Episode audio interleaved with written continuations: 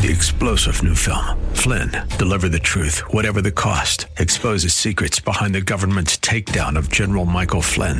Flynn knew what the intel world had been up to. He ordered the first audit of the use of contractors. This set off alarm bells. He told the truth. He was the most dangerous person for Donald Trump to hire. They had to get rid of Flynn. Flynn, deliver the truth, whatever the cost. Available now. Watch it today. Go to salemnow.com. Salemnow.com. WLCC Brandon. Faith Talk Tampa. Online at letstalkfaith.com. Or listen on TuneIn and Odyssey. The following is sponsored by Verse by Verse Ministries and is pre recorded. Stop living for self indulgent activities, the good times, the pleasure seeking thrills that, that make you feel good. Why is he saying this? What's the context? Love. Love doesn't behave this way.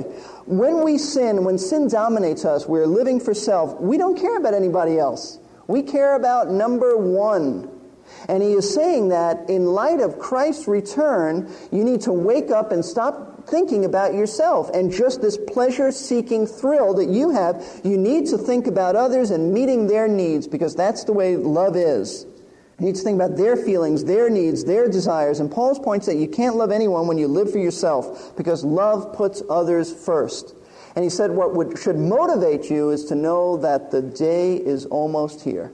The night is just about up. Verse 14, but put on the Lord Jesus Christ and make no provision for the flesh in regard to its lust. Remember to let Christ control you. He's speaking to believers now.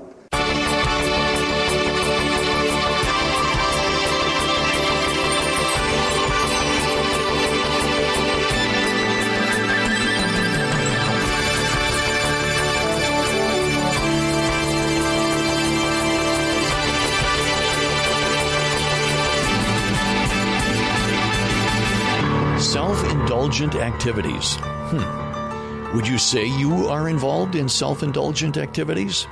I know my first reaction to that question would be no, of course not.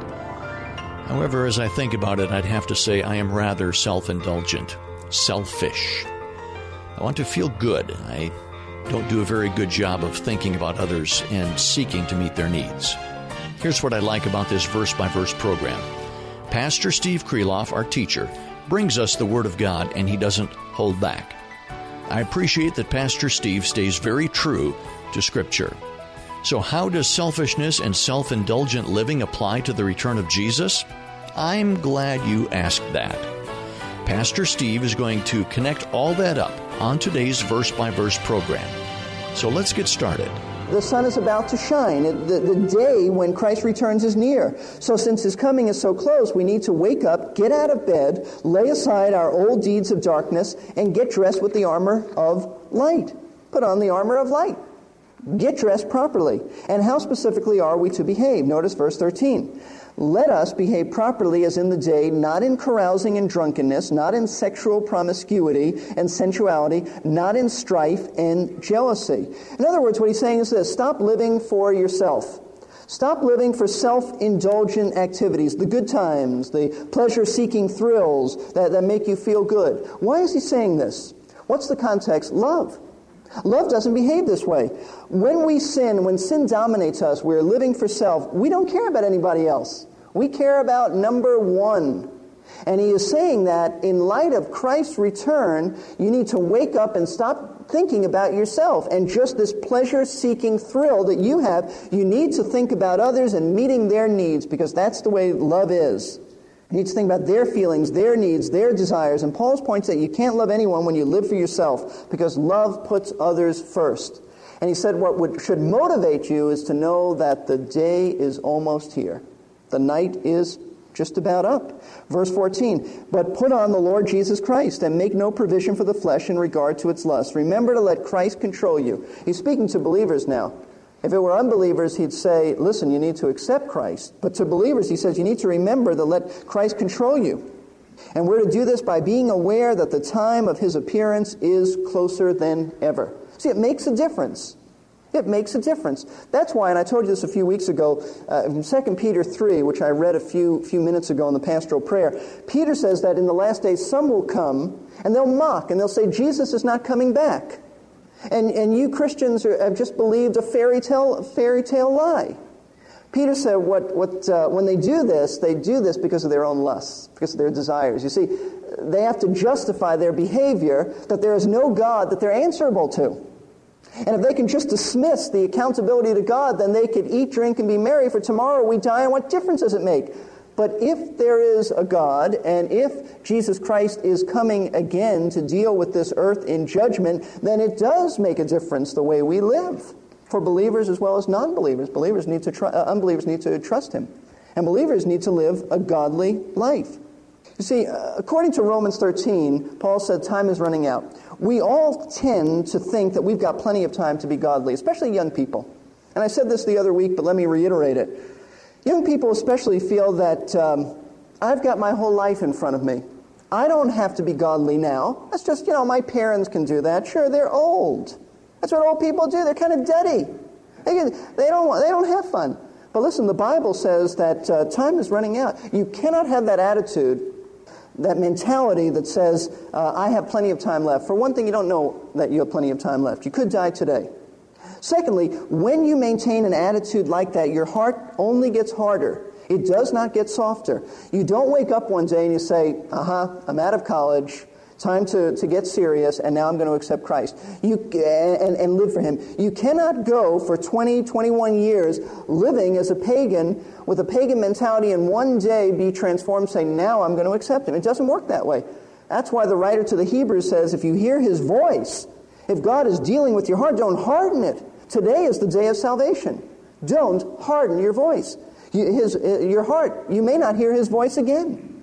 There's one more passage that I want us to see that addresses our, our motivation for godliness. Uh, it's 2 Peter chapter 3. We read about that in the pastoral prayer just before it, but 2 Peter chapter 3. And let me just explain this.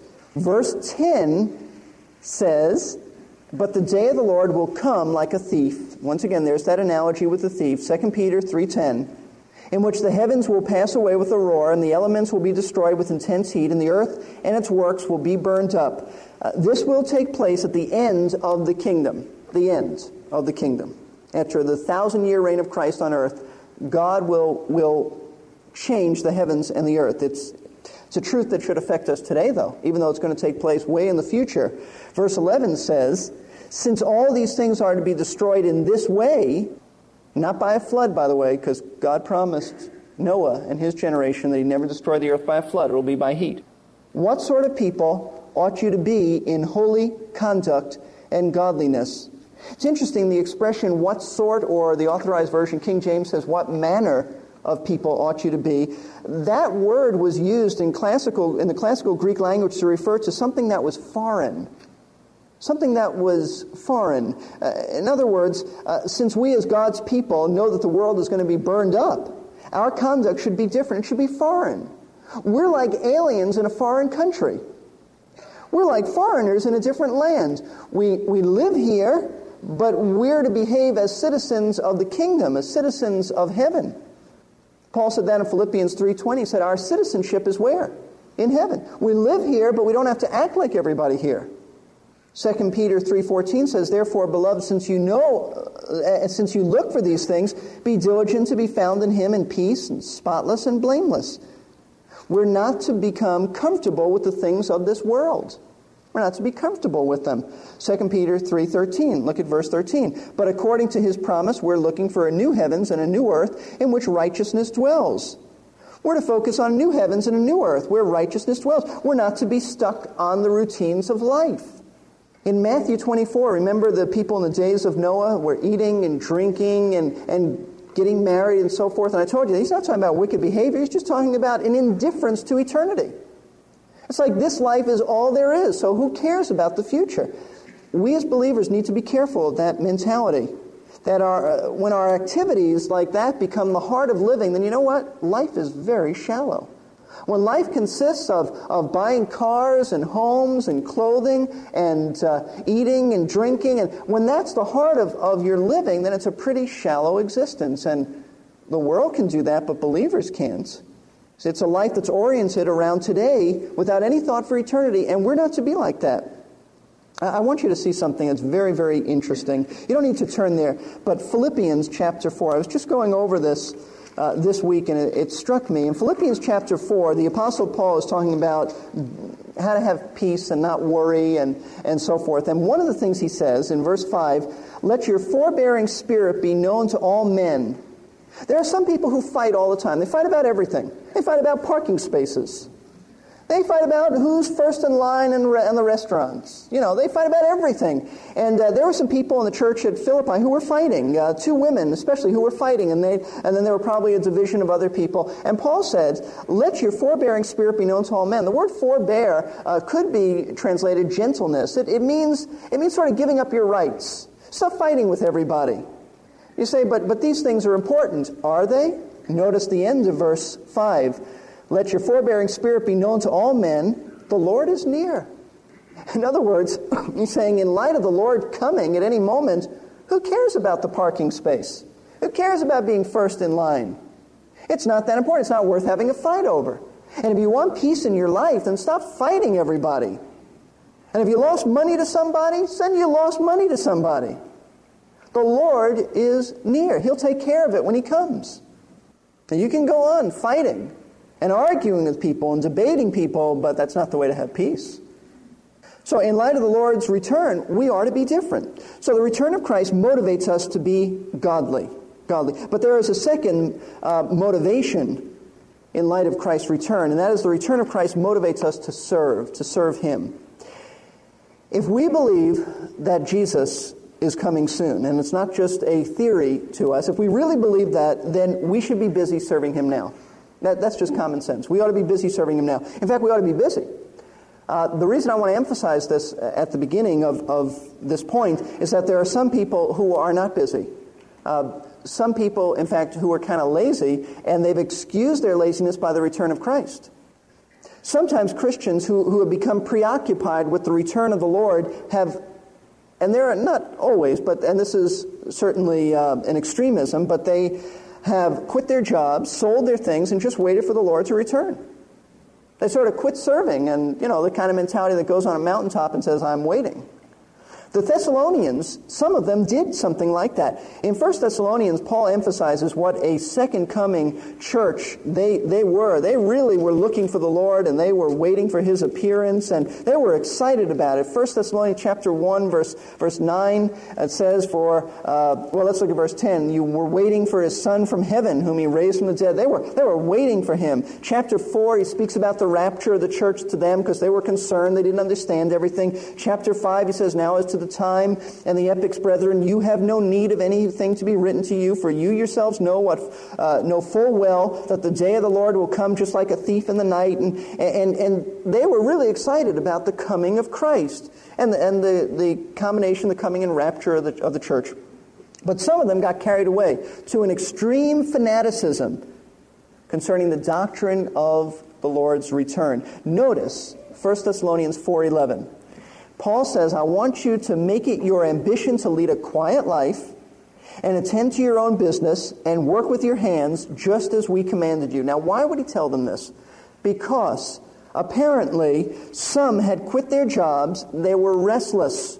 They were restless, waiting for Christ to return, and uh, they spent their time interfering with other people's lives. They were busybodies, they were nosy people, and they were idle people, and they didn't have work to do because they had quit their work, and their, their attitude was this why work when Christ is coming back? Why go to college and get a career, learn a career, when he could come at any moment? And that was somewhat of their thinking. That's why, by the way, in 2 Thessalonians chapter 6, Paul speaks about if they will not work, then they will not eat. That's the whole background of it. And it all apparently was related to the appearance of Christ. You can read it in 1st and 2nd Thessalonians. In fact, by the way, he speaks of discipline. Discipline for those people who refuse to get a job. Not people had struggles getting a job, people who refused to get a job because they were so busy waiting for the Lord, busy in other people's lives, not busy serving Christ. And we have a responsibility to work and to carry on the normal, as we carry on the normal functions of life, we're not to quit our jobs. We're not to stop being busy, but we are as we as we carry on our responsibilities uh, in the workplace, at home, as housewives, as as people who just carry on their normal affairs. We are uh, to make sure that we serve the Lord in specifically two areas. Number one, as a witness to Him. The book of Acts tells us, Acts chapter one, verse six. So when they had come together, they were asking him, Lord, is it at this time that you're restoring the kingdom to Israel? Jesus has died on the cross. He has risen from the cross. He has spent uh, 40 days speaking and teaching his disciples about the coming kingdom, and now he's about to leave them. And they say, Is it now that you're going to bring the kingdom here? They still don't understand that he's going away. And so he said to them, verse 7 It's not for you to know times or epochs which the Father has fixed by his own authority. But you shall receive power when the Holy Spirit has come upon you, and you shall be my witnesses both in Jerusalem, in Judea, Samaria, and even to the remotest part of the earth. And after he had said these things, he was lifted up while they were looking on, and a cloud received him out of their sight. And as they were gazing intently into the sky while he was departing, Behold, two men in white clothing stood beside them. And they also said, Men of Galilee, why do you stand looking up into the sky?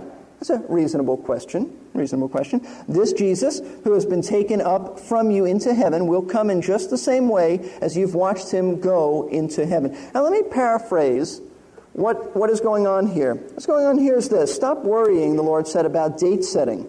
And, and the, the angels are saying that too. In essence, stop worrying about date setting. Stop looking and gazing into the sky. Just get busy telling people about Christ. Why are you standing here looking into the uh, Palestinian sky, the Israeli sky? Get busy. He told you what to do, so stop, stop stargazing. One of the dangers of studying prophecy and I recognize this. One of the dangers is that if you're not careful, it can lead to a do nothing type of Christianity. We get very excited about prophecy, and it is thrilling, and we ought to study it, but we ought to make sure that we don't take this attitude of, oh, I'm thrilled to learn about all these things, it's so exciting, and while we let the world just go to hell. And we don't witness to anybody. We don't witness to anybody. It's interesting that. Um, the Apostle John in the book of Revelation said that his word was sweet, and, and, John, and Revelation's about prophecy. His word was sweet in my mouth, but when it reached my stomach, it was bitter. It was bitter. You know why? Because it is exciting to study about prophecy. It's, it's a thrilling thing to study about the rapture of the church and the return of Christ and understanding Israel's role and what's going to happen and seeing things come together. And that's sweet. And that's nice. But it also is bitter when you recognize that we're talking about real people dying and real judgments and real pestilence and, and real earthquakes and real famines and, and the reality of the Antichrist betraying Israel and, uh, and, and him persecuting believers and all of that. That's bitter. That's not sweet. That's, that's nasty stuff. That's stuff that ought to, ought to make us bitter. And so we need to be careful that we don't forget people as we study prophecy. And, and when I say that, I mean that we need to be witnessing. Are you witnessing? Are you sharing your faith? I'm not talking about being obnoxious. I'm not talking about knocking people over the head and grabbing them and saying, You're going to listen to me no matter what. I'm talking about a lifestyle of, of godliness and an attractiveness that, uh, that leads to opportunities to tell people about the Lord witnessing, telling people about Christ. We ought to be serving Him. We ought to be doing that because the coming of Christ is real. And there's a sweetness, there's a bitterness. Second area that we serve Him, and it's this it's in this area to strengthen fellow believers. Let's turn to Hebrews chapter 10. Hebrews chapter 10. I'm convinced that uh, Hebrews chapter 10, uh, the passage that we're going to look at, is, is sort of misunderstood by most people they sort of are on the right track, but they, but they miss a, a real subtle part of, of Hebrews chapter 10.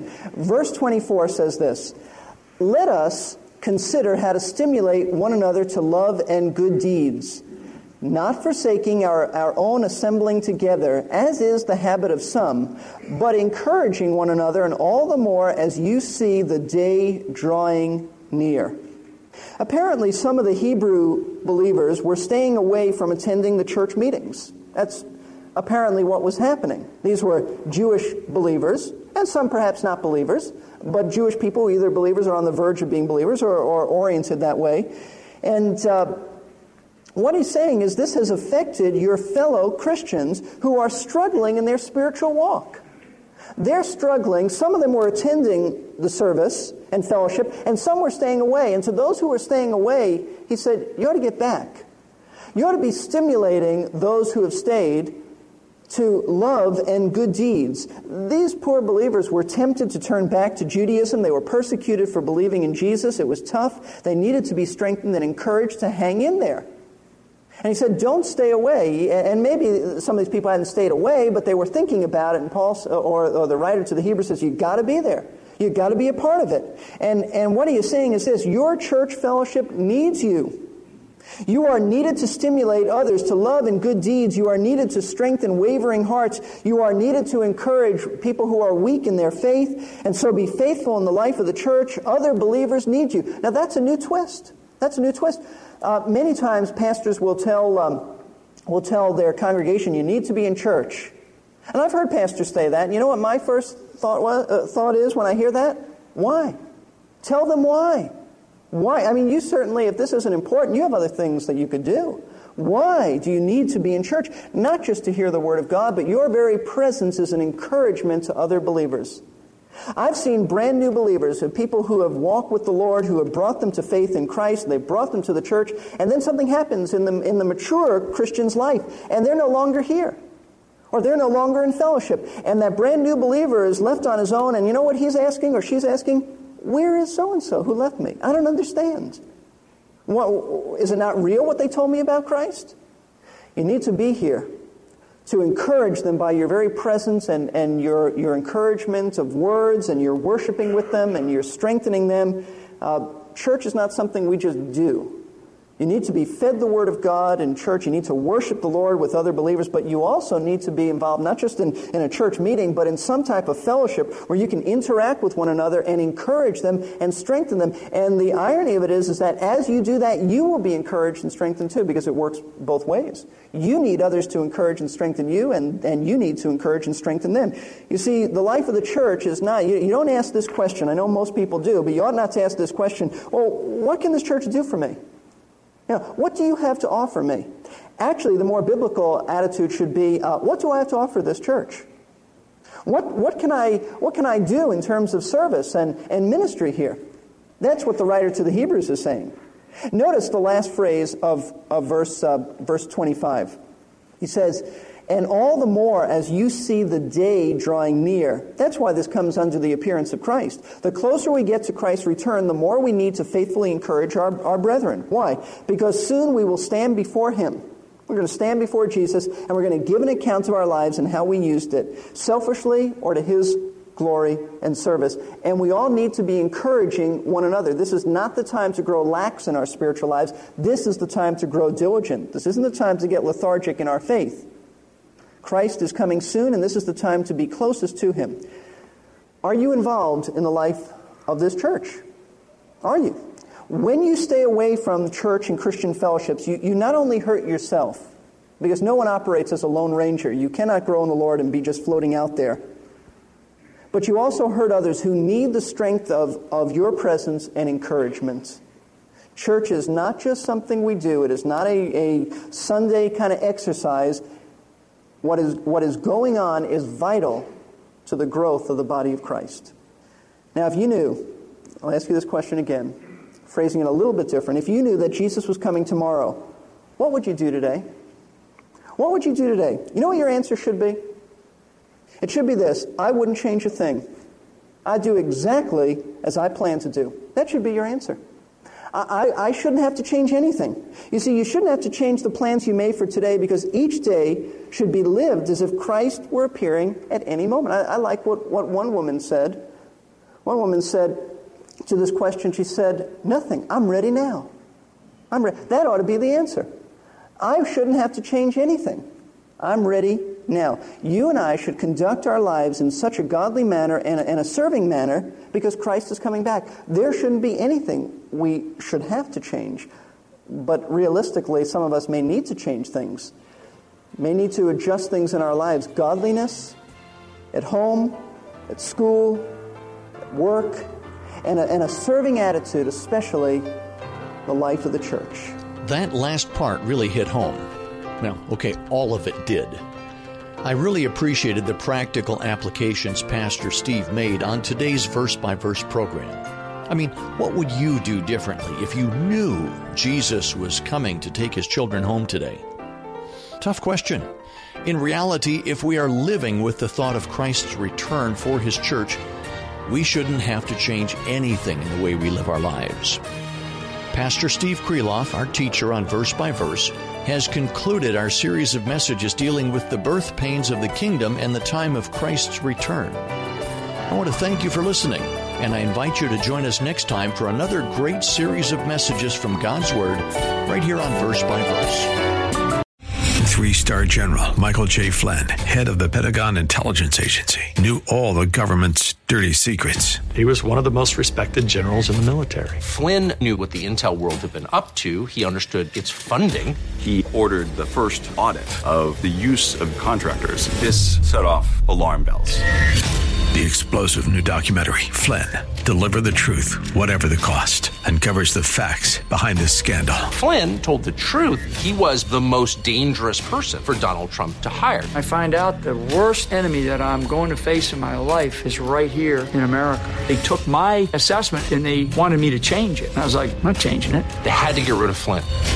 With in depth interviews, archival footage, and never before seen personal records of the man behind the headlines. I just felt like I was drowning. Flynn, deliver the truth, whatever the cost. Available now. Watch it today. Go to salemnow.com. Salemnow.com.